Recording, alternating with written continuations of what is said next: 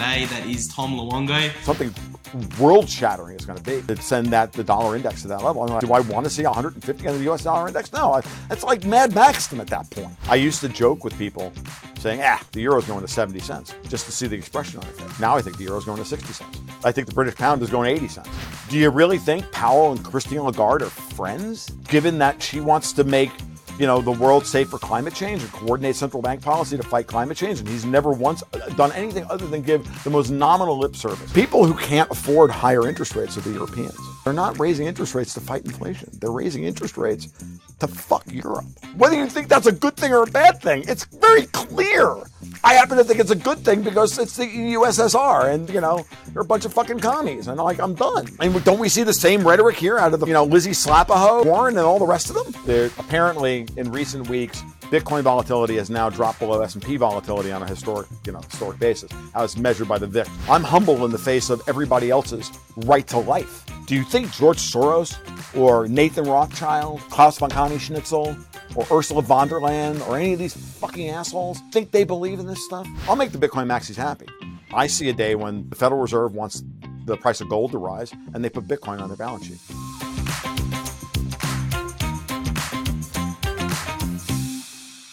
Welcome back to the Fix the Money, Fix the World podcast that is brought to you by Amber, the only place I'm using to buy my Bitcoin. And today I'm here to introduce a little bit of a firecracker of an episode that I just recorded with the one and the only Tom Luongo. Okay, a little bit of a PSA, a public service announcement. If you plan on listening to this one, maybe in the car with your kids around or at home and the speakers, uh, probably don't because obviously I'm Australian, so my uh, vocabulary is a little bit loose, and Tom is a very fiery Italian. So uh, we do let a few swear words fly in this one, but I really do hope it's going to be an entertaining one. We talk about Klaus Schwab, we talk about the Great Reset, we obviously talk about macroeconomics, geopolitics, and how Bitcoin fits into all of this. Um, so without further ado, let's get into this one. But let's actually first hear from today's show sponsors. So starting off with Amber, they are a Bitcoin only company who are hyper focused on educating you about money and more importantly about Bitcoin. Okay. You guys can get $10 of free Bitcoin if you use the link in today's video description to head on over to Amber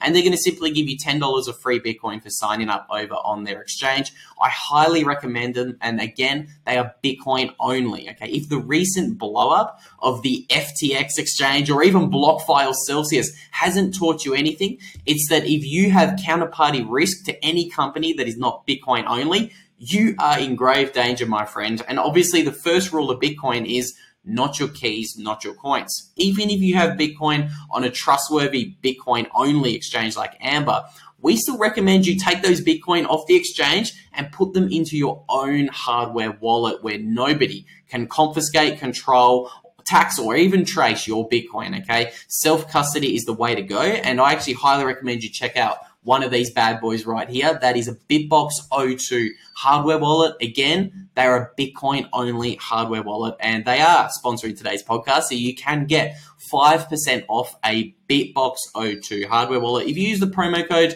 Bitcoin made simple, very easy to remember. Bitcoin made simple, no spaces. Highly recommend you check out the BitBox02 hardware wallet, the cheapest and the easiest hardware wallet on the market today. You can honestly set one up in like five minutes. Um, and today's final show sponsor, Hodlin Apparel, the best Bitcoin and freedom oriented clothing brand in the space.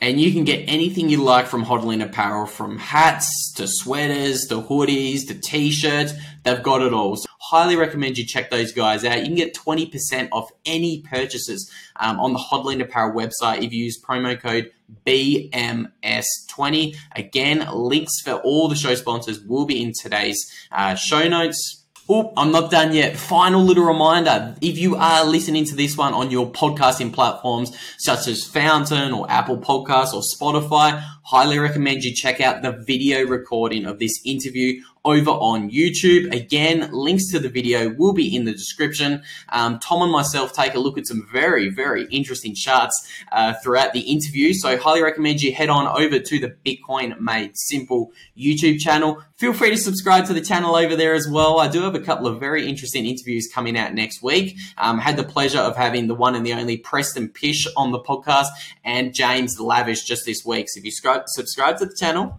you'll be notified when those videos come out. Without further ado, I uh, really hope you enjoy this one with uh, Tom, and I will talk to you guys on the other side. Okay, so welcome back to the podcast, everyone. I hope you're doing well. And uh, today I'm joined with a man who I think has probably the most interesting thesis surrounding macroeconomics and geopolitics today. That is Tom Luongo. Uh, welcome to the podcast. How are you doing today, my friend?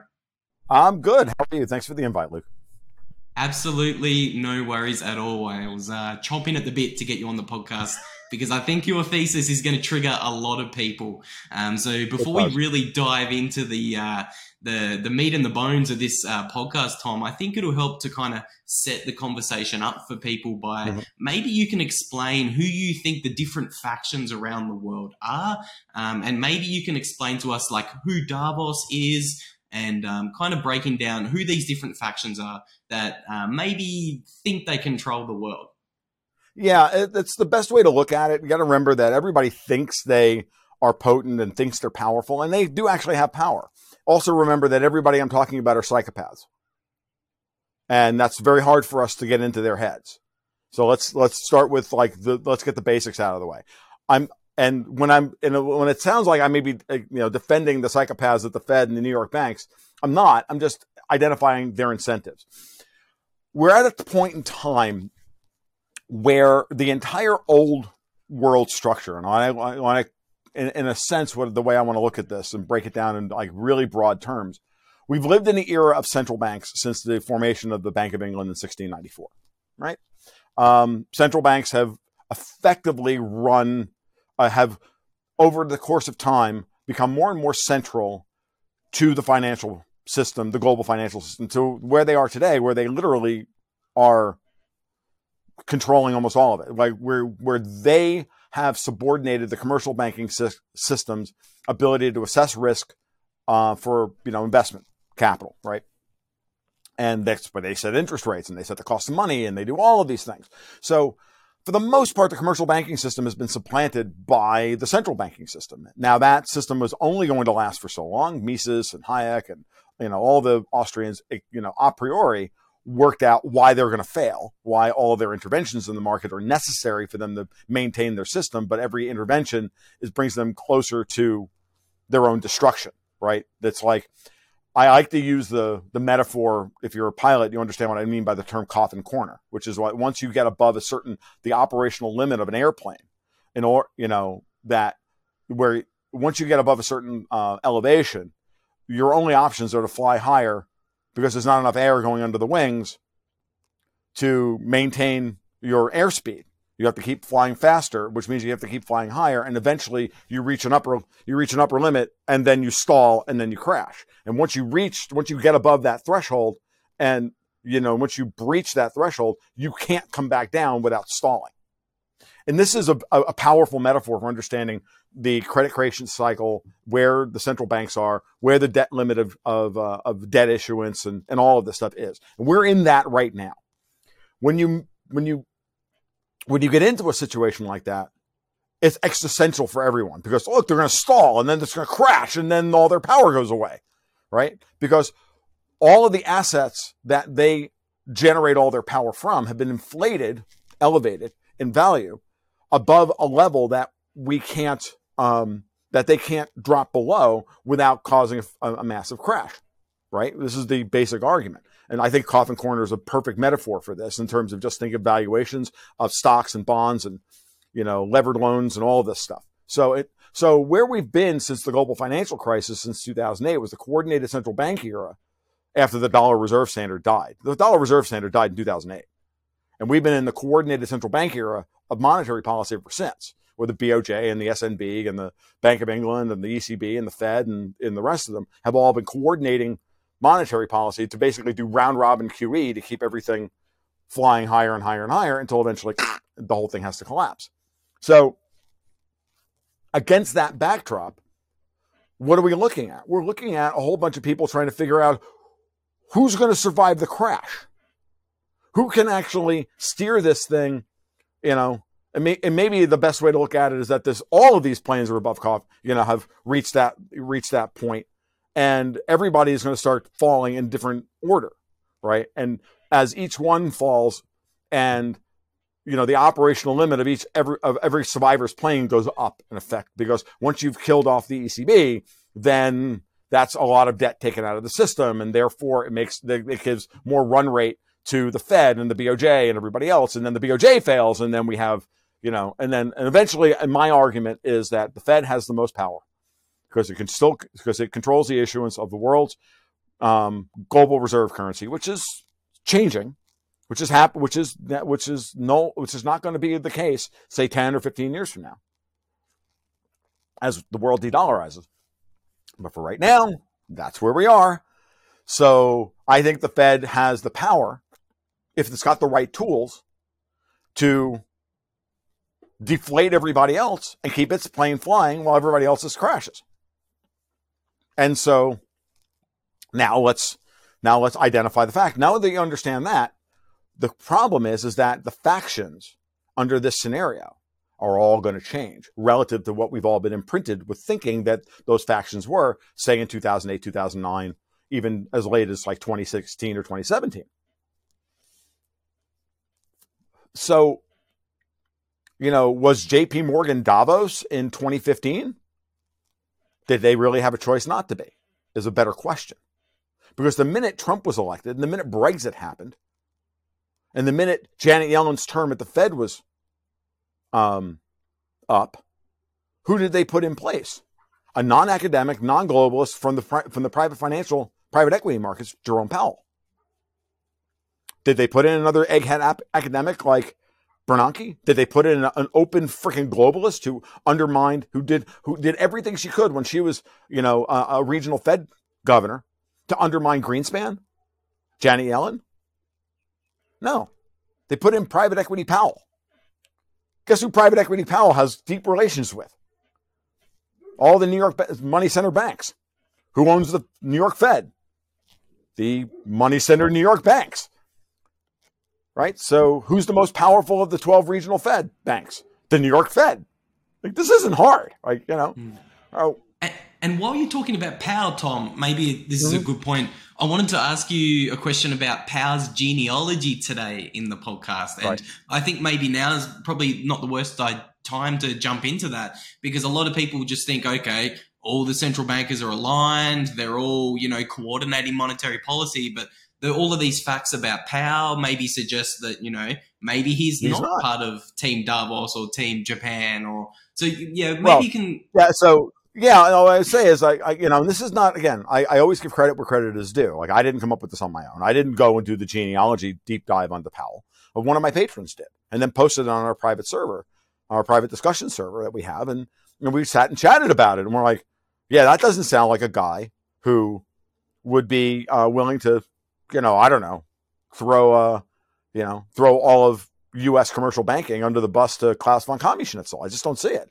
That Powell is eighth generation American, going back to the Virginia aristocracy, which effectively, you know, was the prime impetus uh, for the and prime um, financiers of the early American re- uh, re- Revolution against the British Crown. British Crown. I mean, that's where Washington comes from. That's where you know Jefferson comes from. This this, this that Virginia aristocracy. We're very powerful, and is Powell part of that? Is is, Powell going to be a race traitor to those people? It's a good question because doesn't look like it from my my perspective. So it's just something to think about. It's just another layer to this thing. And I remember when I first started talking about I started first started thinking about this before I even went public with it. The first thing I did was I went to my people on Slack. I knew that I had a couple of people who knew, you know, who used to be, you know, close to the centers of power in New York. Okay, I had patrons who were, um, who were people like this. I, you know, and I just said, hey man, um, does anybody here really believe that um, that Jamie Dimon and company and Solomon and Lloyd Blankfein and the rest of them are all going to just, you know, you know, turn over the commercial banking system of the United States, the most powerful political and uh, economic lobby in the world, over to a bunch of German technocratic commies? And they're like, no. I know these people. They're like, no, that's not going to happen. Right? It makes sense. They don't call him, and literally, they don't call him private equity Powell for nothing. You know, this is the kind of thing that you have to really start thinking about, and then you know realize that, uh, you know, do you really think Powell and Christine Lagarde are friends? Given that she wants to make you know, the world safe for climate change and coordinate central bank policy to fight climate change. And he's never once uh, done anything other than give the most nominal lip service to fighting climate change through monetary policy. Like, and you know, when you listen to Powell talk about these things, you know, he just he's just obviously like fielding the question and trying to get rid of it. Same thing with central bank, retail central bank digital currencies. And I, I, I make the distinction between retail and wholesale central bank digital currencies. I, I, I understand the need to update SWIFT with some kind of wholesale digital blockchain or distributed database or you know encrypted distributed database technology that's better than Swift because Swift is you know telegraph communications level technology. You know, it's telephone for all intents and purposes. It's telephone based for Christ's sake. Like it's stupid and it's expensive and it's slow. It's being outcompeted by Bitcoin. It's being outcompeted by you know, it, it, will be outcompeted by Ripple unless Ripple is the thing that replaces Swift, which is what I think they're angling. Which I, I think somebody's angling for Ripple to replace Swift, and I think you know others are angling for their version of Ripple to, you know, I don't know who's going to win that fight, and I don't, you know, and I know that there are a lot of people who are very heavily invested in trying to tease that out, and you know, more power to you, and you know, leave me comments, send me DMs, give me your your take on it. I'm more than willing to and open minded to listen, you know, because I don't spend a lot of time thinking about it at this point.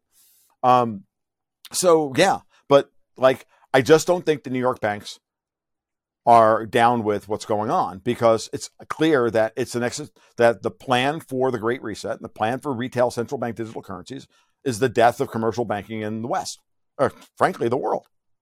And um, you know, what do commies want? Commies want no banking.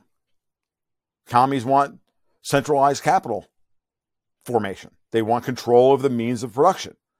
How do you get control over the means of production? By having control over who gets the capital and at what price? Like, this is basic stuff here. And we're at basic stuff because we're at the end of the system of obfuscating what has been basic stuff all along into overly complicated bullshit to um to bamboozle us into believing that this bullshit is right. When the whole purpose of all of it was that they all just wanted to sit there, put, erect their toll booths, and get their VIG. Just wanted to quickly interrupt today's podcast to remind you guys to go and get yourself $10 of free Bitcoin from Amber. Okay, highly recommend you check Amber out. We are rolling out to another 60 countries in the coming weeks. So head on over to Amber, hit on that link in the description and see whether you can download the Amber app in your country. We have beta testing rolling out all around the world and we plan on being the biggest Bitcoin only company around the world that's going to help you buy Bitcoin, but more importantly, educate you about Bitcoin. We have a great newsletter on there. Um, I recently had the pleasure of uh, writing a newsletter about the dollar milkshake. Got another newsletter coming out about the Bitcoin milkshake coming out on Amber next week. Highly recommend you check them out. Um, without further ado, I hope you enjoy the rest of this interview with the one and the only Tom Luongo. At the end of the day, these people are all mob bosses. That's all it is. It's nothing new. You know, you got one mob boss fighting another mob boss. You've got the commie mob boss versus the fascist mob boss. What's the difference? I mean, the, ba- the banking system here in the United States is mostly regulatorily captured anyway. It's not even, it's a, it's a corporatist monstrosity, but is it better than what, you know, what Klaus wants? Yes. Will we fight them after we get rid of Klaus? Yes. Do we hate them still? Yes. But do we hate them a little less than we hate Klaus? Who wants us to eat bugs and live in pods and, you know, make assisted suicide a growth industry and all the rest of it. No, I don't want to live in that fucking world. Piss on that guy. And that's this is it. And I think that, like, and dude, I'm thinking to myself, yeah, Jamie Dimon's thinking exactly the same way I am. And he might even have a, well, he probably doesn't have a stogie in his hand or, you know, drink anymore after the aortic section he went through. But, you know, like, you know, with his kale juice, which would be bad for him. And, and, you know, like, dude, seriously, it's what he's saying. Like, you know, when they go to the Hamptons in the summer and they think about this shit and they talk about it, this is what these are the conversations, and they're having them just as frankly with probably even more invective than I'm pulling out my, uh, you know, out of my soul this morning. So, you know, it is what it is. Like just think like them and then figure out where it goes and identify their incentives and then everything makes sense. Or at least most things make sense. I think the entire kind of macroeconomic picture you paint does make a lot more sense when you kind of realize, hang on a minute, we're at the end of an 80 year long term debt cycle. The US is being challenged for its global reserve currency status. And when you look back yeah. over the past 500 years, every single time you've had an empire challenged and you've had somebody like a Europe or a China come up and challenge that quote unquote decline in empire, you always end up in wars. And when governments yeah. are over indebted, like you always, whenever, whenever there's a fight over money, you always mm. see wars and all sorts of things happen. So I think um, when we kind of add that uh, context to the conversation, I hope people can maybe open their minds up a little bit to the fact that, hang on a minute, maybe all these central banks um, aren't aligned in their policies, and maybe the US is trying to protect itself as opposed to oh, sure. bail out the rest of the world. It's yeah, well, that's um, that's I, no, Luke, you've got it in one. Like, there's a lot of there's a lot going on here, and um, mm. the big question is who's trying to destroy the United States? Because if you look at the Biden, like, I, I was somebody uh, linked me to an, uh, a recent interview with Bill Holter over at JS Mineset, the, the guy who took over for Jim Sinclair. Bill's a good guy, and I like Bill. A lot of respect for Bill and what he does. And um, he just, you know, kind of laid it out the other day. He just said, beautiful, like kind of almost Ron White like in his in his in his simplicity. You know, Ron White's famous for saying you can't fix stupid. The the the the, the Texas uh, um, uh, uh, you know, stand up comedian. You can't fix stupid. Well, he's like Bill Holter's like, this policy is so stupid it can't be stupid. It has to be. It has to be um, intentional. And I've been calling these people vandals, or and or traitors, for well forever. But you know, certainly since the Biden administration took over, I mean, it's just purely staffed by people who are vandals, trying to destroy the United States at every level. Now, again, I have lots of specific and deep criticisms of my country, I, without a doubt. And um, part of the reason why I do what I do is because I have deep and abiding criticisms of my country and of, uh, of my government. But at the same time, that does not mean that everything about the United States is bad and anything and anybody trying to take the United States down a peg is good. That is a false dichotomy. And that's, i will be honest with you, that's a false dichotomy promulgated by people adjacent to me in this kind of politi- geopolitical commentary space. That then that that is is unacceptable if they're actually being honest, and therefore that the minute I call them out on that, and they you know just and they get all triggered and defensive, and I'm speaking specifically like people like Caitlin Johnstone, I then say, fine, you're an operative. Whether you're a useful idiot or you're not, you're just an operative. You're either a useful idiot and you're too goddamn stupid to see what the what the real play is here, or you actually work for the Chinese. I don't care. I've I've I've accused her of it. She's she's uh, you know she's dismissed it publicly. That's fine, great. But then okay, so now okay, you're just stupid. Oh, okay. Well, that's. That's that's good to know. like you know what I mean? Like oh, okay, you're just dumb. So now I cannot listen to a word you say anymore interestingly enough, she still she still allows her. You know, it's still a yeah. There's still an open conversation between her, her and I on Twitter, even though I've called her a soulless twat in public.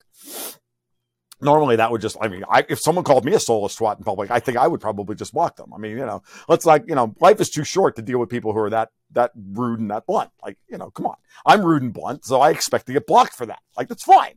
You know, like, how about you do that? But if you're not, that means you want to, you want to, you, that means you want to listen to what I have to say.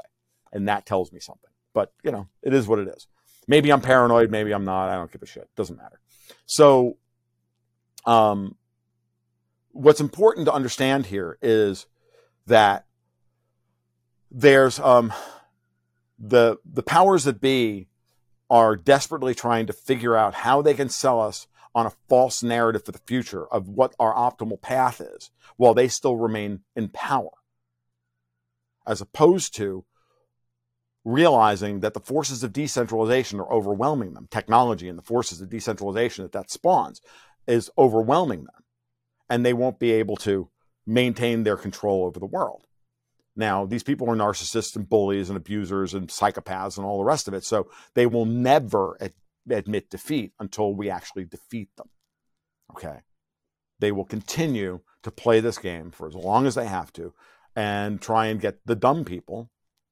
And, you know, I even hate to use that term because it's really just the frightened people, the ones in a constant state of fight or flight, the people who have been anxiety pimped and gaslit into a, a state of, you know, complete and utter emotional arousal that's that robs them of their reason. Um, and it's happening all over the political spectrum. It's not just the the the, the woke left. It's the libertarian. It's the, for lack of a better term, the alt right or the alt alternative. You know, nat. You know, I think he could use the term alt right even. Just just you know those on the right that are you know Trumpian and even vaguely nationalist in their thinking. Like they don't know what to do. They just know that they're under unbelievable attack from horrible people.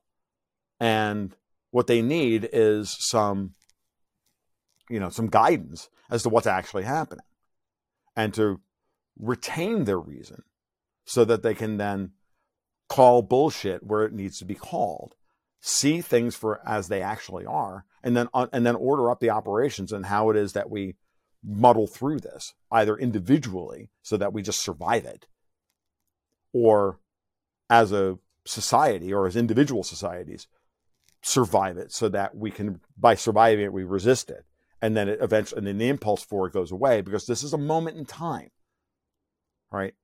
These all these factors have to line up in a particular way in a particular order for them to all coalesce around what it is, what it is that these people want and what I call them I call them Davos.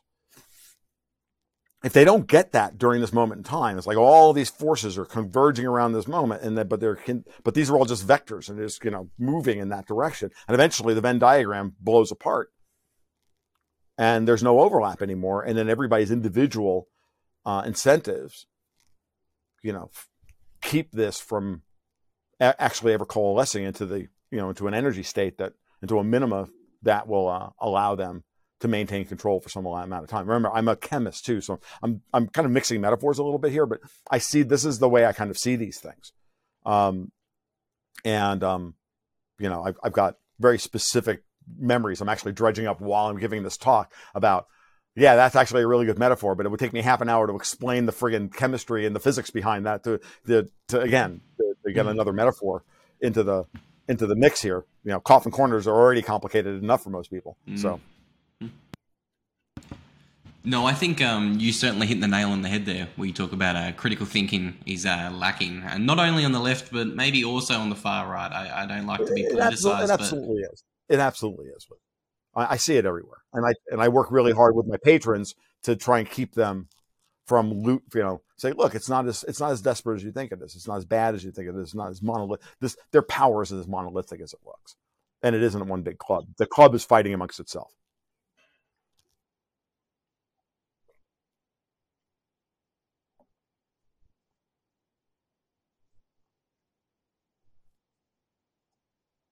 Yes.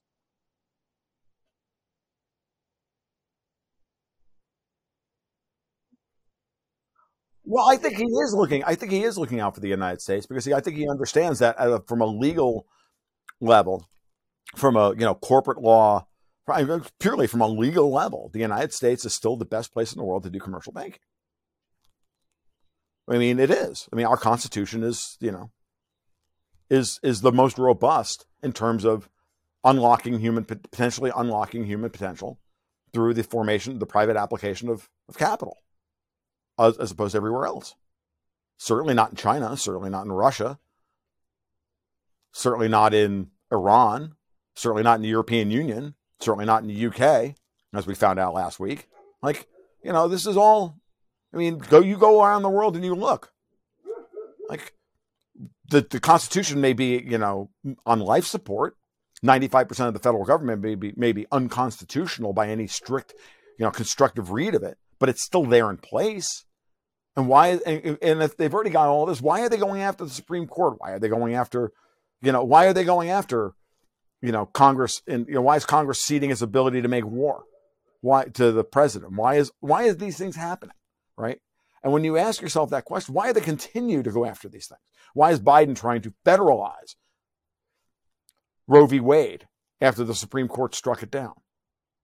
Right? Why are we getting, you know, bad rulings from Amy Coney Barrett without even an opinion attached? Like this morning, there was a thing, you know, there's a thing that that uh, I don't, I can't remember the issue now, but it doesn't matter. It was a completely stupid response from her, you know, judgment from her, throwing out a particular thing, particular issue. I can't quite remember what it was, but she didn't even give an opinion. She just said, "Nope, it's constitutional." Now, when's the last time you saw a judge not, you know, write some lengthy freaking opinion? Well, there's a good question for that. Is she an operative? Is she owned and operated by somebody? Is she compromised? Is her family threatened? What's going on here? Why do they need to pack the court? Why do they need to constantly threaten the Supreme Court? These are good questions. Lots of good questions in the world today that are going uh, unanswered. And a question that uh, I get posed with a lot, Tom, is um, what are you talking about, Luke? The Fed can't control financial markets. And I want to use this as a little bit of a jumping off point to kind of mm-hmm. um, maybe bring up a couple of charts to add a little bit more color to the conversation. I want to sure. actually bring up a chart. Firstly, um, everybody should definitely go and read this article that you released in was this June twenty uh, August twenty twenty one. Uh, let me squeeze your dollars five basis points at a time. Um, and these kind of dollars. It's a great, it's such a great moment. Sorry. Every time I see that meme, I just laugh. Like, you know, it's so funny. Uh, I love me making too. fun of Lagarde. It just makes it just makes me laugh. Yeah, I call her the uh, burnt lobster because when she gets a little bit too much fake tan on, she she looks a little bit like a burnt lobster.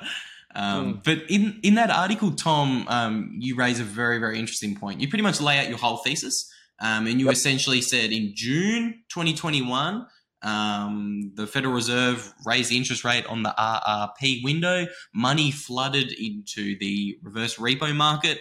And we can yep. just see by looking at this chart what happened to the euro uh, mm-hmm. since that decision in June of 2021. So um, I just wanted to show that chart for the listeners so they can kind of understand a little bit more about the thesis. But uh, maybe you can lay out uh, why you think June 2021 was such a pivotal time and um, how you've kind of seen it evolve since then.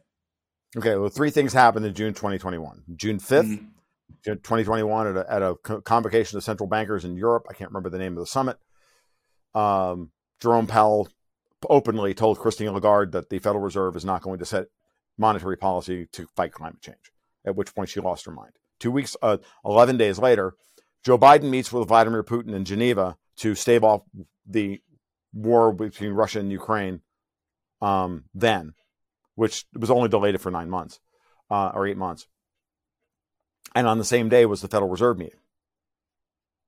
And the FOMC on that day raised the reverse repo rate payout rate, right? The what they pay uh, on a reverse rate on a, a, reverse repo contract, where they sell a treasury to a bank and the bank gives them money, right? And these repo contracts can last anywhere from um, 24 hours to 14 days. There are even some 30 day repos, but generally between seven between 24 hours, one day, and 14 days. They can be rolled over, and they have been rolled over because there's a standing balance on the uh, the RRP facility. But that five basis points um, was over the Fed funds rate. So whatever the Fed, so at the time the Fed funds rate was you know around 0.25 percent. They hadn't started raising rates yet, so they were paying 30 basis points as opposed to 25. And what happened?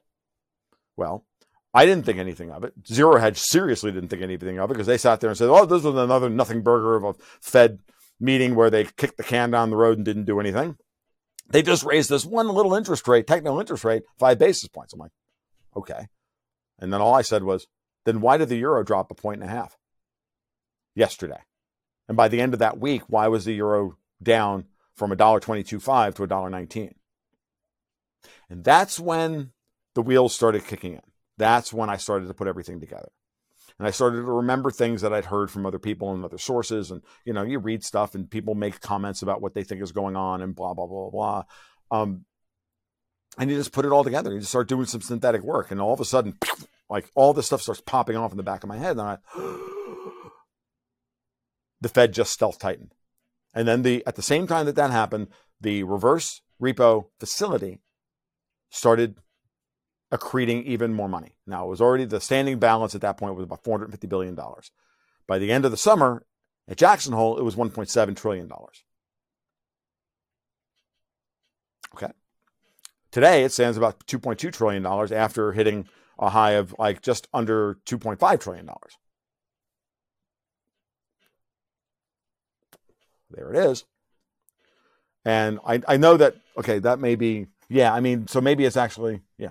So those are overnight reverse repos. That's not even the full balance. That's saying, you know, the overnight is $1.3 trillion. By the way, that's $1.3 trillion in liquid money that the Fed can push into the market whenever the dollars it can push into the domestic market whenever it needs to. Okay. We don't have a liquidity crisis in the United States. There's 1.3 there's one there's 1.3 trillion dollars in overnight reverse repos just sitting there waiting to drop back into the market. There's no liquidity problems in the US Treasury market either because those treasuries can be moved around if necessary. Like you know what I mean? Like so why would the Fed do this? Why would the banks do this? Why were why was there a need for the banks, the US banks to get access to trillions of dollars in US treasuries? Savings rate. All the money that was printed and sent out as UBI and tax credits and all these and stimulus checks under Trump and early under Biden was saved. Go look at the US savings rate. The US savings rate hit a high, a all-time high of 33% in the aftermath of COVID and the CARES Act. During early parts of 2021, it was, yeah, like that month, like in March, it was 33%. Until the reverse repo. So, what happens to a bank? All this, your savings is a bank's liability. The bank takes your savings, issues a loan, which it then puts on its books as an asset. The bank accounting is completely backwards from your personal accounting. A loan is your liability and your money is your asset. Same thing for a company. But for a bank, it's the exact opposite. Your savings is their liability because, they, because you can take that money out. It's your money, supposedly. Right? So if everybody took all their stimulus checks and stuffed them in their savings accounts and their checking accounts, there's not enough treasuries in the there's not and the and the banks can't loan into this this environment because the whole friggin' economy's been shut down. What do the what do the banks have to do? They have to go to the Fed to go get a stock of U. They have to go into the market and get U.S. Treasuries. The Fed enabled this using its massive um, pile over two and a half trillion dollars. I think is the the number of Fed tre- of U.S. Treasuries sitting on its balance sheet.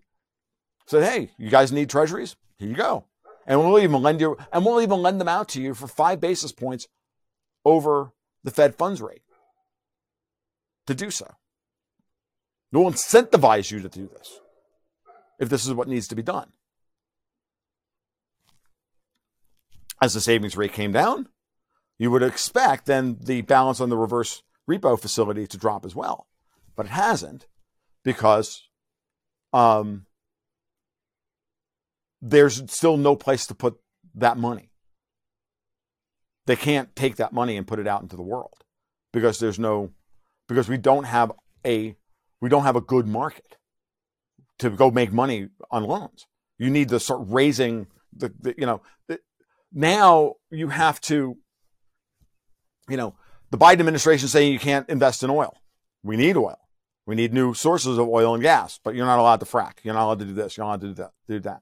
There's you know there's too much uncertainty in the labor market, right? There's and there's the labor market's a mess. I was just sort of I was working on a piece right before we you know, I was trying to get it done actually before you and I started recording this morning, um, talking about the weird situation in uh, the unemployment and job openings and wage growth and that weird numbers like why Biden and the Democrats think that no, the economy is still strong and we're not in a recession, even though GDP growth has been negative.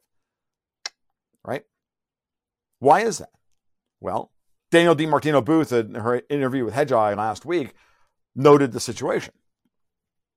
Amazon's cutting all their middle and high paying jobs, but they're hiring a bunch of low paying jobs for the Christmas market because they're going to need low paying people to stuff boxes and ship things and move stuff around and you know car- you know carry inventory from this pile to that pile and all that stuff. Those are fifteen dollar an hour jobs in this economy. But they're but do they need uh, all the overhead? Do they need the do they need the economists? Do they need the middle managers? What do they? You know, who do they need? Do they need? No, they're not. Those jobs are getting cut. They're getting cut all across corporate America. We have a weird situation here where we have a recession where high paying jobs are getting cut and low paying jobs are are you know are, and there's a, a, a surplus of low paying jobs. I don't know about you, but in my hometown, like half the restaurants and half the the businesses all had to like start go on. You know, they all went on lowered hours. I had you know, um, or restaurants started closing early, or weren't open on Mondays anymore, or and they all said the same thing. Hey, we can't get anybody to work. Basic friggin' jobs that and businesses that form the backbone of a basic economy. You know, without you know, car repair shops and without restaurants and without, you know, in my area of the world, feed stores. You know, I mean, without this stuff, like we don't function as a society. And so those job openings are everywhere. And by the way, those people are the most ones most likely to file for unemployment. They're the ones that don't. They're the only ones that qualify for unemployment. Do you think those the, those guys making hundred grand over it, stuffing the the court, the C suites over in at Amazon, not the C suite, but you know the the middle the the the upper floors at the at, at the various Amazon offices or you know IBM or whatever. You think those guys are all? You think those guys qualify for unemployment? No. So what does that do to U three unemployment, which only measures unemployment um, applications? It keeps it suppressed. These people don't file for unemployment. or they don't get any benefits. Doesn't matter. They don't show up. And that's why you can have job growth and real wages going down because we're adding low paying jobs and we're killing high paying jobs. So median household wage rates go down. Both in they're they're falling in nominal terms and they're not keeping up with inflation. But they're rising in they're they're they're still rising but at a slower rate right? They're down from 11% year over year to 8.5% year over year, which is lower than inflation. But they're falling in real terms because inflation is running greater, greater than 8% now. And inflation is completely understated. It's actually real inflation rate is probably closer to 17%. So the bond market's completely mispriced. The labor market's completely mispriced. It's a good thing, actually, that we're starting to see low paying people are now finally going, oh, I need to go back to work. Biden was paying people not to go to work. We're seeing that all across the place. It's crazy. They were trying to push on UBI and MMT and force the argument as to why we needed this stuff. Why? Because they wanted to default on all of that. It's uh, it's funny you mention uh, the manipulated CPI inflation metrics, because um, I, I, honestly wouldn't be surprised if somebody in the US is manipulating those unemployment numbers uh, artificially low, because that gives the Fed even more political cover to fight inflation and aggressively raise interest rates even more. Look, so Right. If you think of the politics of it, right? We're coming into a midterm mm. election. Biden needs to have, Biden needs to be able to go out there and go, like you said the other day, oh, the economy's strong as hell. We got better inflation numbers than everybody else and blah, blah, blah, blah. Yeah, exactly. Low unemployment numbers. He needs that. The Fed's going, yeah, well, unemployment's low. We're raising rates. Fuck you. Yeah. Like it's you know, like yes. like, I, like I, am sitting here going, uh huh. Yeah. If I'm sitting on the FOMC right now, if I'm you know if I you know take over for you know who you know I'm sitting there on the Federal Reserve Board. I'm yeah. Where, where, what, where's Tom on the dot plot for next for for next uh, a point and a quarter? Hey, how about a point and a half? Ah, no, 70, uh, how about a point and a half? Let's just like let's just like twist the knife even more for senile Joe, like and Obama and Klaus von Kami Schnitzel and all the rest of these people. Fuck you. Like that's been Powell has actually raised rates in a way this year that I only dreamed he would at the beginning of the year. Like I was the only one saying the uh, not the only one, but one of the few people saying at the beginning of the year in January, the Fed's going to raise rates far beyond 1%. You know, you're all wrong. They're doing it for these reasons. The inflation is structural. They have demand side tools for a supply side problem blah, blah, blah, blah, blah. We all know these things. So why are you telling me that they're going to have to pivot at 1%? Peter Schiff, this one, that one, everybody else. Oh, because you want them to, because you want to be right, not because you're right. It's because you want to be right, not because you are right. There's a big difference between those two things. That's, you know, like very big. That's like, that's the gap, right? And, and 95% of all financial commentary is most people are just talking their book. Like maybe I'm talking my book, but guess what? I'm not invested in any of these markets. The hell with that. I just buy gold and stack it. I do what Peter Schiff tells everybody to do. I just buy gold and, and, and stack it. And I don't even worry about stuff like this because, you know, as far as I'm concerned, it's a dollar bull market. Why would I buy anything else other than dollars? You know, when the dollar's not in a bull market anymore, I'm going to not buy dollars anymore. I'm going to sell those dollars. I'm going to buy other things. Right. But, you know, as a, as an analyst, I, I've always learned from my, my own personal perspective and my own personal um, emotional makeup and psychology and everything else that I'm not any good as an analyst if I have if I have too much skin in the game. I just I wind up talking my book like everybody else. So I don't care. My goal is I, I look, I'm like Klaus Schwab. I'm ideologically driven. I want to see a better world with more people, getting more things and having a better life and having all the things that they ever wanted. And I believe that that's done through the application of capital in the hands of the private sector by human beings who are in charge of their own property and their own wealth and not a bunch of you know egghead academic um, you know german eugenicists sorry just not going for that I, I i'm sorry i think i'm i think i'm in the moral right there so that's as close to, I, to me talking my book as you'll ever get out of me okay uh, i'm not actually telling you that gold is going to go to the roof anytime soon. I'm going to tell you that gold has a better chance of hitting 1400 than it has hitting 2000 in the next 12 months. Because that's reality. It's a dollar bull market. And the and until the until the COMEX and the LBMA futures market is con- destroyed, then those that are short biblically short dollars out there in the international markets are going to use gold futures as a piggy bank like they always do. Until the loss of institutional confidence really takes over. Well, we're going to get there. When are we going to get there? Let the let the charts tell you.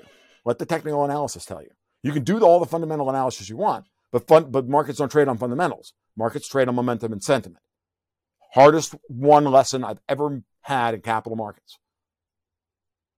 Okay? Doesn't matter that the dollar is fundamentally flawed as a currency. It's still better than everybody else's. And in the great game of global capital, you don't have to be good. You just have to be better than everybody else. You don't have to you don't have to be the fastest guy outrunning the bear. You just have to be better than the bear. Everybody else is getting eaten by the bear. And they're getting eaten quickly, Tom. That's what I'm kind of watching about this dollar bull market. I think in a recent podcast, uh, you said something along the lines of you expect the dollar to be in a bull market for the next 18 months. I'm, I'm not sure if that was right or not. I think that's about right. Yeah. yeah. Go ahead. Yeah. I, I was just sitting there thinking to myself, if the dollar remains in a bull market for the next 18 months, uh, I hate to see what Europe's going to be like in 18 months' time because I, I, don't think they're going to last 18 months. Um, so I, I, I, hate to ha- I hate to sit here with, with a big, like, I got the stogie in my hand and the big Schadenfreude on my face, but got news for you. Europe has committed willing harikiri.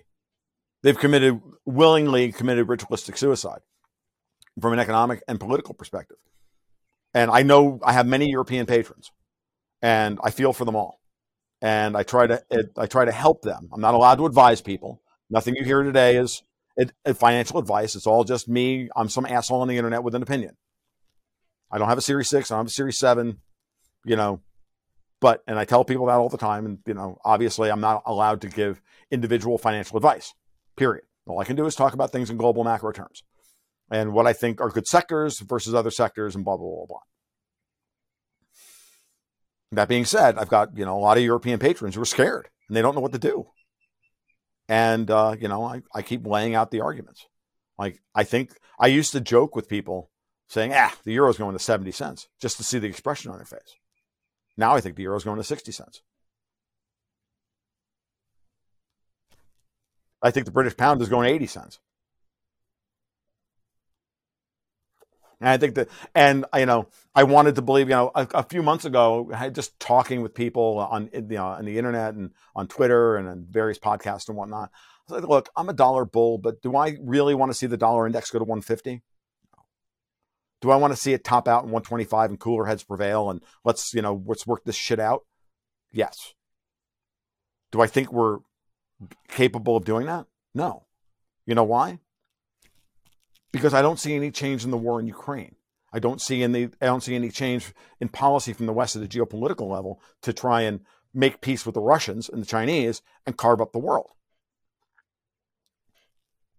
And therefore, we are headed for a we're headed for an expansion of hostilities, which is only going to drive capital faster into the United States. This is Martin Armstrong's thesis, and he's absolutely correct about this. I, I, I can't argue. How do you argue with something like that? Like, where do you think the money's going to go? The Chinese are expanding the yuan as fast as they can, but they're not going to give up their closed capital account anytime soon. They're devaluing the yuan at this point to to to uh, versus the dollar to allow them to, you know, loosen and print yuan while the while the rest of the world tightens. The Chinese are being very smart about this. They're loosening while the rest of the world is tightening. Cool. Great. That's the right thing to do. And eventually they're eventually they're going to have enough yuan liquidity around Asia to then be able to sell to be able to quote unquote export their inflation the way we did and start setting up the yuan as a regional reserve currency, which means an expansion of their their their debt markets and all the rest of it. Are they going to do a massive devaluation of the yuan? Are we going to see it go to 11 versus the dollar? No, of course not. But it's going to be a nice, measured, controlled drop. And I said this a year ago. I said, you don't be surprised within a year, you'll see the Chinese yuan trading above seven. And then within another year, it'll probably be trading at eight or eight and a quarter. But then it'll eventually stop. Once the dollar bull market burns itself out and the US now has to deal with an overly strong dollar and all that money that flowed into the US will have to flow back out again, when that happens, I don't know. Cessation of hostilities between East and West, you know, um, you know, the breaking of the 50 state compact here in the United States. I don't know, but something world shattering is going to be, it's going to be to send that the dollar index to that level. I'm like, do I want to see 150 on the US dollar index? No, I, it's like Mad Max to at that point. Like, who the fuck wants to live in Mad Max world? I don't. I've prepped for it, but I'm 54 now. I don't want to live in that world. When I was 35, I was full piss and vinegar enough to want to live in that world. That's when I built my house. But I'm, I'm 54. I don't want to do this shit. And I only got one kid. And it's a girl who's absolutely not interested in living in that world.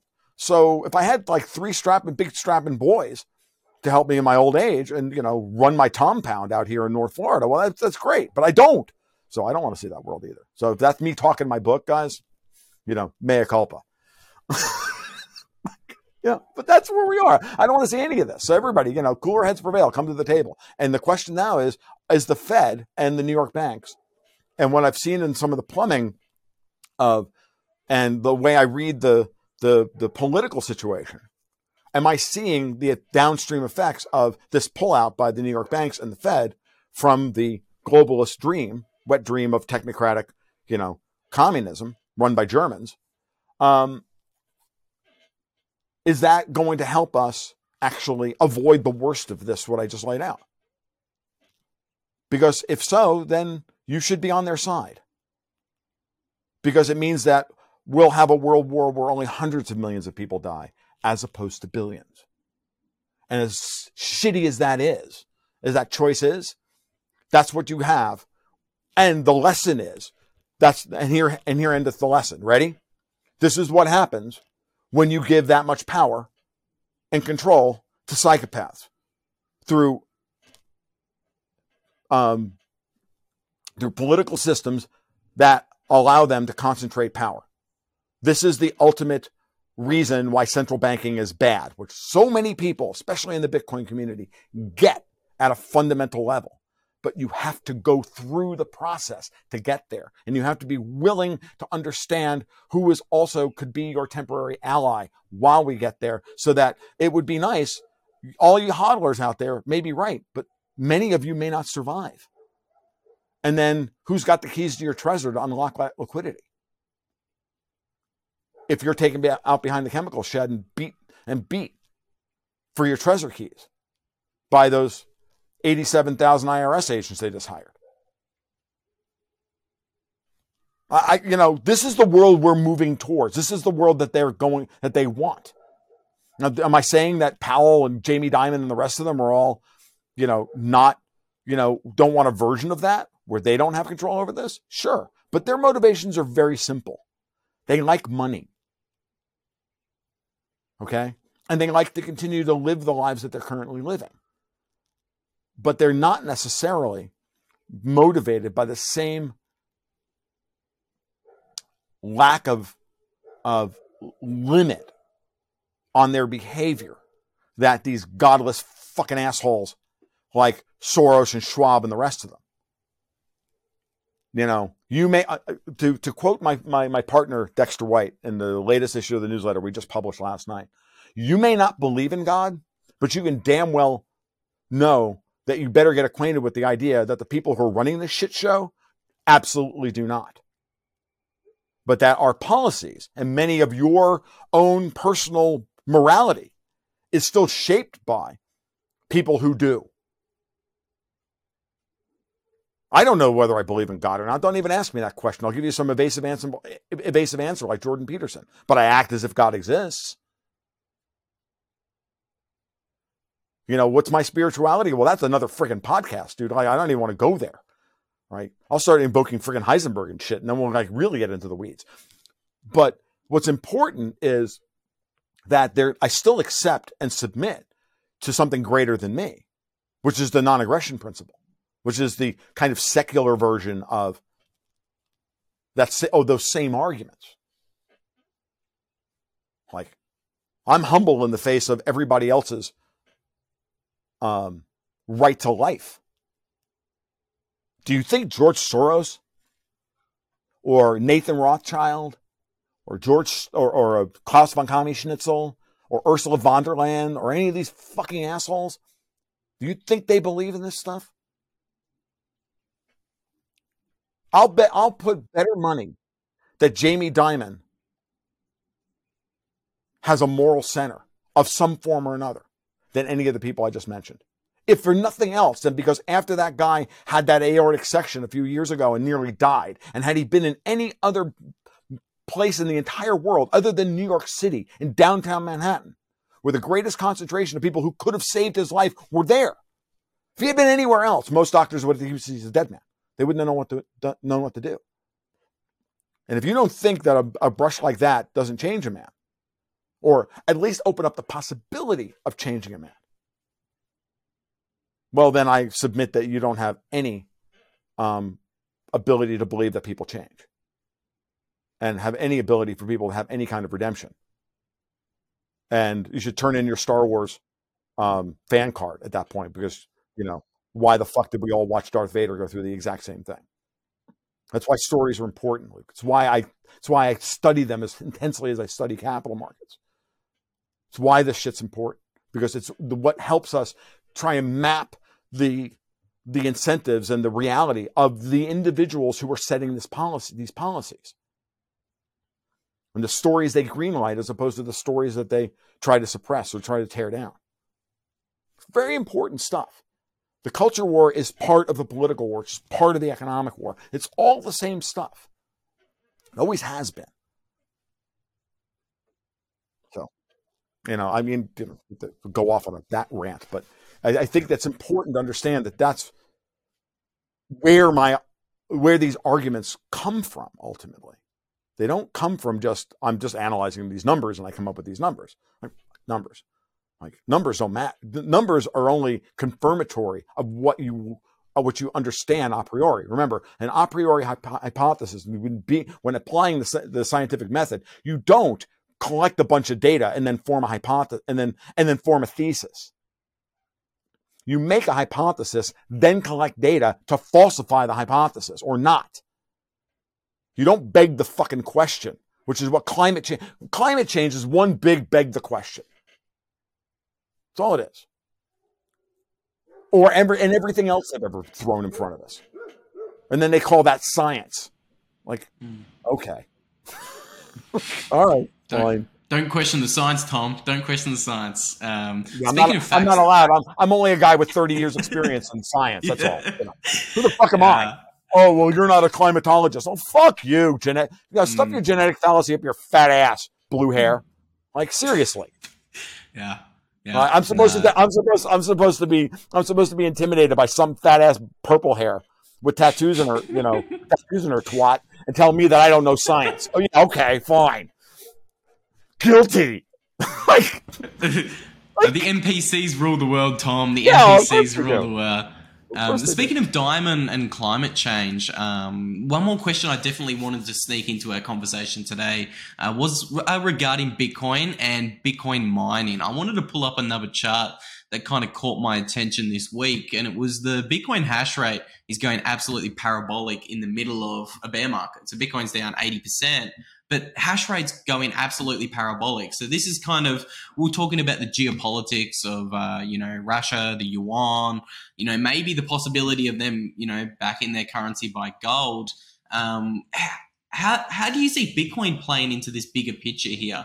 Um, because I, oh, I I think it's I I love Bitcoin in this scenario, Mm, right. but I also don't think that. I it's, uh, but I also don't think Bitcoin is ready. mm, Again, I love Bitcoin, and I love all. I'll be honest with you. I'm I'm a shitcoiner at some level. I like all good, solid proof of work style Bitcoin style coins. I think there's room for all of them. I think that, but I know I know the Bitcoin maxis, you know, hate me when I, I, I when I when I say this, and I don't care. I, I don't care what I don't care what fat ass purple hair say about my uh, my my my adherence to the science. I don't care about Bitcoin maxis who I, I just view as religious fundamentalists. It's fine. They've got their religion. I just it, it, they remind me of newly minted libertarians who just discovered the non-aggression principle for the first time, and yeah, they all go through their purity spiral.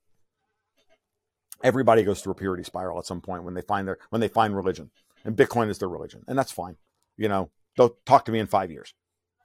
Now, I was a Bitcoin maxi at some point in my in my past when it was only Bitcoin. Now, the Bitcoin hash rate going higher here is telling you um, that the well, I don't know. I'm actually be honest with you, I don't even know what it's telling you at this point. It's telling you one that there's still plenty of profit in Bitcoin mining. Two, it's telling you that there's no. What I find fascinating is that there's no volatility in Bitcoin, right? And that people are trying to get as many Bitcoin as possible. Obviously, the hash rate's going up. People are competing for the for the hash rate. I'm just kind of vamping at this point, but I just looking at Bitcoin and pricing right now. I see the lack of volatility in Bitcoin to be very, very interesting. Um, that just means there's no liquidity out there. There apparently in recent weeks, Bitcoin volatility has now dropped below S and P volatility on a historic, you know, historic basis, as measured by the VIX. But even, but I don't generally, in my technical analysis, I only look at volatility on an issue by issue basis. So I look at Bitcoin's internal volatility. I look at the S and P's internal volatility, goals. They all have different volatility. Just by looking at week to week, for example, the range of prices, and then looking at that relative to, um, you know, what the range was yesterday. So if so, let's just say for Bitcoin, the the average weekly range low to high is five thousand dollars a week over the course of the last um, two years, 120 weeks. Just let's aggregate some data, right? And that's all aggregating all the data from after Bitcoin broke out above um, the four, the, the the 10, 11,000 level in November of 2020, right? Because then that's all that it's all that captures all of that data. And if you if you do that and you run it, you just go and grab the data and do a and do a and get a median of the of the uh, of the of the range. So just subtract high from low, low from high, get the range for the for the week, and that's five grand. And then if you look at last, you know, if you look at recent data, you know, Bitcoin's volatility is less than thousand dollars. Relative to Bitcoin's own historic volatility, this is unbelievably low volatility. This is a five sigma, negative five sigma volatility for Bitcoin. That's what's interesting. In oil, for example, since the beginning of the war, oil's volatility has been at least twice as high as it was even after the current apocalypse. What does that tell you? It tells you that people are are volatility washing in the in the I think in the futures market to try and get rid of as much uh, volume in the futures market, so they have more control over the futures market, so that they can mutz with the price of oil. The fact that you can't get they can't get any volatility in Bitcoin tells you there's no Bitcoins to, to volatility wash because they can't write futures contracts against them because there's no Bitcoins to write futures contracts against, and no one wants to take on the leverage. That's a good bullish setup. How long will this take for the bullish setup to resolve itself? Oh God, no, who knows? I don't know. I'm just waiting for the just waiting for the breakout. But right now, Bitcoin's putting in a really strong base between 18 and 22. Doesn't mean it won't go to 11 in a, in a monetary spasm. We have a you know a complete seizure of markets. It's possible that you know people will have to disgorge their Bitcoin, but for the most part, everybody who sold every weak hand that sold Bitcoin in the rundown from sixty-eight thousand dollars, I think they've sold. And now the miners are fighting like dogs to get what's coming. The the, mm. the pittance of bitcoins that are being printed every day. Well, the thing about the mining that kind of piqued my interest was mm. energy prices around the world are skyrocketing. So the everyday people trying to mine Bitcoin, all of a sudden their electricity prices are up, what, 500, 600, 700% in Europe? Well, um, in Europe, I, yeah, but nobody, but is anybody mining in Europe? No, they're mining in yeah. the United States. They're mining in China. They're mining in Russia. They're mining in Iran, where you know, you know what they're paying for energy in Iran and China and mm. Iran and Russia. Nothing. Like they're paying, they're paying and the energy prices there are nothing. They're paying three cents a kilowatt hour. I'm paying twelve or fourteen now, and even that is cheap compared to Europe. So go ahead. Yeah, no, that that was just something that kind of mm, I, I, don't know. It was a thought I entertained for a second. I wouldn't be surprised if someone maybe in Russia or uh, maybe the US is you know saying, "Hey, let's plug in a shit ton of fucking miners." Ge- the geopolitical world is wild. Let's let's mine some Bitcoin. What I've noticed is, and I we we and Dexter and I both talked about this. I think about two years ago, we realized that um, before even China banned Bitcoin mining for the I don't know twelfth time or whatever no, the big one that shifted everything. That all the mining was coming here to the United States. You could see it in the IPOs, you could see it in the SPACs, you could see it, in, you know, you could see it when we went to Bitcoin 2021 in, um, you know, June of last year, right? That you know all of these mining companies were springing up, and and uh, you know, they because relatively speaking, the United States and the I think the banking sector here in the United States and and uh, you know they're responding to um um responding to incentives. You've got a lot of big money has moved into Bitcoin and they want control over the value of that Bitcoin. And they're going to do that by having control over the mining, by having controlling over control over the, the, the hash rate. Because, you know, you, okay, let me put it to you this way. I own a lot of Bitcoin. I'm, I'm a client for JP Morgan. No, no, Jamie Dimon hates Bitcoin, but it doesn't matter. He still sells, he still custodians Bitcoin for clients that want it, right? He may hate Russian stocks, but he's still the only friggin' his company is still the only U.S. custodian for uh, Russian stocks in, a, in, in the world for U.S. For, for U.S. customers that are still allowed to own Russian stocks in some way, be in offshore accounts or whatever. Um, if you were a family office holding you know a thousand bitcoins in a in a cold wallet somewhere, do you really want sixty five percent of the hash rate in China? No, that has to repatriate. I got another. I got. I see. I'll make the Bitcoin maxis happy. I see a day when when the Federal Reserve wants the price of gold to rise and they put Bitcoin on their balance sheet. Bingo. I, I honestly think I that's if I love to speculate, and I actually think the United States is positioned very, very well, or not not positioned well. I think they're going to actually have to adopt Bitcoin or back the dollar by necessity because I, I, I look at the BRICS nations, China, mm-hmm. Russia. I think they're all going to maybe try a gold-backed currency. Um, I, I they're also going to. There's also going to be some. There's also going to be some crypto in there as well. Certainly, the Russians mm. at this point, the Russians and the Iranians at this point are both. You know, it's clear that they have to be able to evade sanctions in the old SWIFT system in order to get that. And look, and you know, don't kid yourself.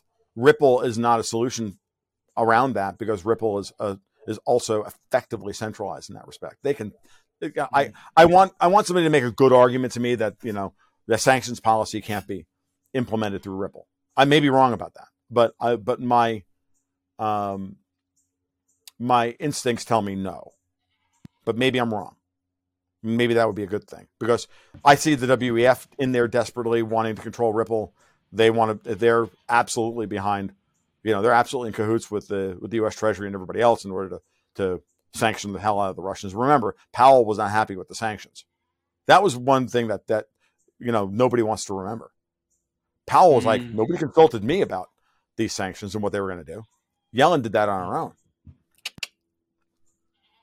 So it's another thing that just makes your eyebrows raise. Um, and just yep. just maybe the last point I wanted to raise as well. Um, when you when you talking about it makes sense that the United States wants to control the hash power. Something that I'm watching really closely um, is all of these stablecoin companies. So the you got USDC, fifty billion dollar market cap, Tether, seventy ish billion dollar market cap. I'm watching all of them back themselves with US Treasuries and US debt. And I think that's really, really interesting. So USDC is 100% backed by debt. And Tether has historically been known for holding uh, all sorts of risky commercial paper. And sure. um, but over the past six months, Tether's come out and they're doing monthly attestations. They're selling their commercial paper and they're buying more and more US Treasury debt. So and and MakerDAO as well. There's this uh, shitcoin stablecoin that runs on right. top of Ethereum. Even right. they're buying US Treasuries. Even they're buying US Treasuries. Yeah, I know. And they're and and and as the, the, the higher Powell raises interest rates, the more they're going to want to buy treasuries to back their stablecoins because they're getting a good return on their investment. I mean, yeah. The people who can't afford higher interest rates are the Europeans. That's why I'm like, they're not raising interest rates to fight inflation. They're raising interest rates to fuck Europe. Exactly. I, I, whether you think that's a good thing or a bad thing, it's very clear. I happen to think it's a good thing because it's the USSR, and you know they're a bunch of fucking commies, and like I'm done. Like, know, I'm I'm with Putin on this. I don't want communism. You guys gave that to us hundred years ago. You freaking Europeans. We don't want it. Like, I don't want it here in the United States either. I don't want the end of capital formation. Okay, here's one for you on the on, on, to think about. Oh, we don't have. We're, they're not moving towards communism. So yesterday, I saw a quick note yesterday that nobody were that nobody talked about. The Bundestag just the German Bundestag just voted or, or considering a bill and most likely will pass because the Greens are in charge of the Bundestag, putting a 90% windfall profit tax on all energy profits. Not all energy profits above a certain level, all energy profits. This is effective nationalization of all the energy companies, electricity companies in Germany. They're now on a cost plus model. Really? And don't we see the same rhetoric here out of the, the out of you know Lizzie Slapaho, Warren, and all the rest of them? Christ, like uh, it's outrageous. it's wild. Uh, this is yeah. the Germans, guys. Mm. So, like, this is where we are, and this is the world that they're trying to make for us. But, oh, but the economy's strong as hell. Mm. Okay. Look, look, Tom, I want to be respectful. You take that leap, dude. Like, it's, it's, it's, like it's ridiculous. Like it's dumb. That's outrageously dumb. Uh, mm-hmm. Tom, I want to be respectful of your time, my friend. I've had you for over an hour, and I think that's a really good note to end the conversation on. We don't want yeah. fucking communism. Doesn't matter what way. yeah, like, like, I, like you know, I'm done. I don't want communism. Like yeah. I, you know, and I and and everybody and everybody listening to my voice, and everybody triggered by me calling these people commies. Got news for you. Uncle Joe was right. They really were commies trying to take over the United States in the 19 in, infiltrating the the the, the in the 1950s the U.S. government in the 1950s. He wasn't wrong. Mm. He hmm. was just you know he was his methods were terrible, but he wasn't wrong. Okay, now there are no isms other than freedom and the collective. Everything else is just wordplay. And who wants to play with the definitions of words to get there, uh, to, to rob you of your reason and get you to believe something that's not real? Propagandists. Who are the progenitors of real propaganda? Collectivists And they ultimately wind up being people who want to control the, the, the formation of capital at the centralized level. And it doesn't matter whether you call that communism or fascism or this ism or that ism. It's all wordplay. I call it communism because it triggers everybody, left and right. But it's the same thing. You know, they don't believe that you have a right to your life. You do. The question is whether or not you're going to be willing, how far you're willing to go to defend it. That's the question. And if you're willing to defend it, then you start thinking about how you can implement that in the real world and how you can manifest that behavior in the real world. So the the way you beat communists is by getting local, putting the isms aside, putting all the bullshit aside, you know, making up for making up with your friends who voted for Biden and your friends who voted for Trump and going, yeah, we, we have, you know, we got crops to plant, we got cars to fix, we got, you know, burgers to sell, we got shit to do. We got we got stuff to re- we got roads to rebuild. Let's get that done. And then let's keep the money local. It's the best you can do. That's all we should be focusing on doing. Uh, only stress what you can control, um, and fucking ignore all the isms. I, I, agree with you, Tom. I think they're all weaponized terms to distract people from what's really going on, and that's yeah. uh, it's the only thing that does matter is the collective versus the individual. Um, Tom, oh, any final comments uh, for the listeners today? Where can people find your work? You've you sure. pump out so many good articles. Um, you have an amazing Patreon platform. So where can I send everyone? Okay, so the the the blog is tomluongo.me. You can search my name, goldgoatsandguns.com, whatever. It's it's both the same thing. Uh, Twitter, you can find me on Twitter at TFL1728. Um, and uh, we have Patreon slash Gold Goats and Guns where uh, I you can take we have a two it's a very simple two tiered thing you can either get everything except the newsletter or you can get everything and the newsletter the newsletter is a retail uh, uh, style investor portfolio uh, newsletter with unique commentary. We try to look ahead a little bit. Um, rarely do those articles make it out into the real world.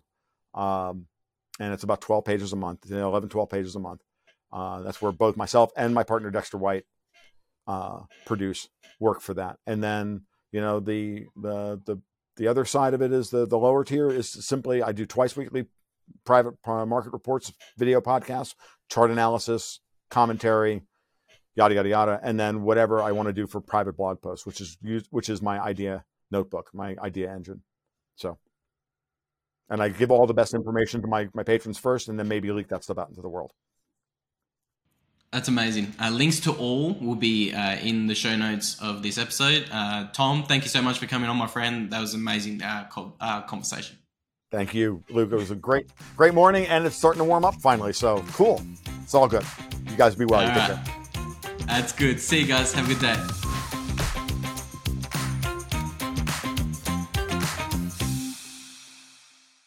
Now, what do you think of that episode with the one and the only Tom Luongo? Do you think we're both just tinfoil hat conspiracy theorists? Um, irrespective of your thoughts, I hope you got something from the interview. If you liked it, feel free to like the video on YouTube and subscribe to the channel. It really does help out the channel over here. So do all the cringy things that uh, helps put us up there in the uh, YouTube algorithm. And I'm going to continue to bring you um, some really amazing guests here on the podcast. Obviously, the faster we grow this channel, the better the guests I can get on here. So um, that's what we want to do over here. Um, highly recommend you check Tom's stuff out. Some of the articles that we briefly touched on in today's interview are linked down below on Tom's amazing website. Tom also has a Patreon page. I believe it's only like $5 a month. Um, and he provides a lot of value over there. So I highly recommend you go and check out Tom's work if you were um, a fan of what he said today. And let me know down in the comments below who you want me to have on the podcast next. I've had the pleasure um, of getting Preston Pysh and James Lavish um, on the podcast this week. Uh, let me know if you want me to interview anyone else, and obviously let me know what you thought of the interview today with Tom. But without further ado, I hope you guys have a good day, and I'll see you guys in the next podcast.